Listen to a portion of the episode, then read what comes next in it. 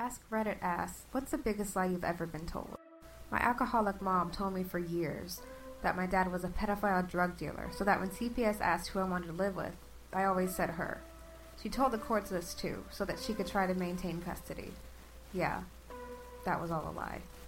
My brother had a family reunion at his home. My parents knew and attended, but nobody told me. When I called him out on it, he said it was just a small impromptu gathering. There were over a hundred plus people there, and most came from several states away. Ignore the bully and he will go away. He only went away after I punched him in the face. My parents told me I was allergic to cigarettes. I believed it for 17 years, and I still ended up a smoker. This pack contains 32 different crayon colors. All of the crayons were purple. That my father was in college. I was told this until I was seven. He was in jail, where he would be until I was 16, and was since I was a baby. Edit to add. It's a cross between the first thing and my mom telling me she was leaving in the middle of the night to go look for my sister. There was a missing persons report out on her, only later to find out she was getting high. My dad told me he was deployed for the military, when he was really in jail. My dad told me he lost the rights to my older brothers, and their mom left him because she fell in with some religious fundamentalists, and that they convinced her to leave and take his family away from him. The truth was way more believable. He was constantly cheating on her, beating the kids, and he was abusive in every way you could think.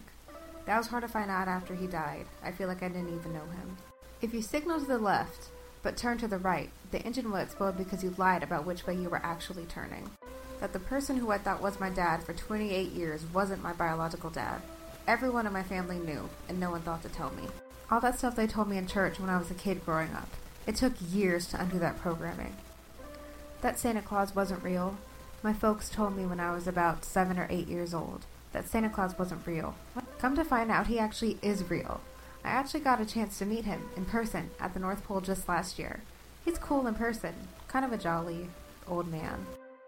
That there is a Sky accountant watching and caring for me, but will not hesitate to burn me for eternity if I do not give 10% of my gross earnings to his satellite office. An Uber driver in Sydney once told me that he owned a gold mine in Africa that was worth a trillion dollars and that he just did Uber so that he could meet people. The engine light was on in his Toyota Camry. There's a purple flower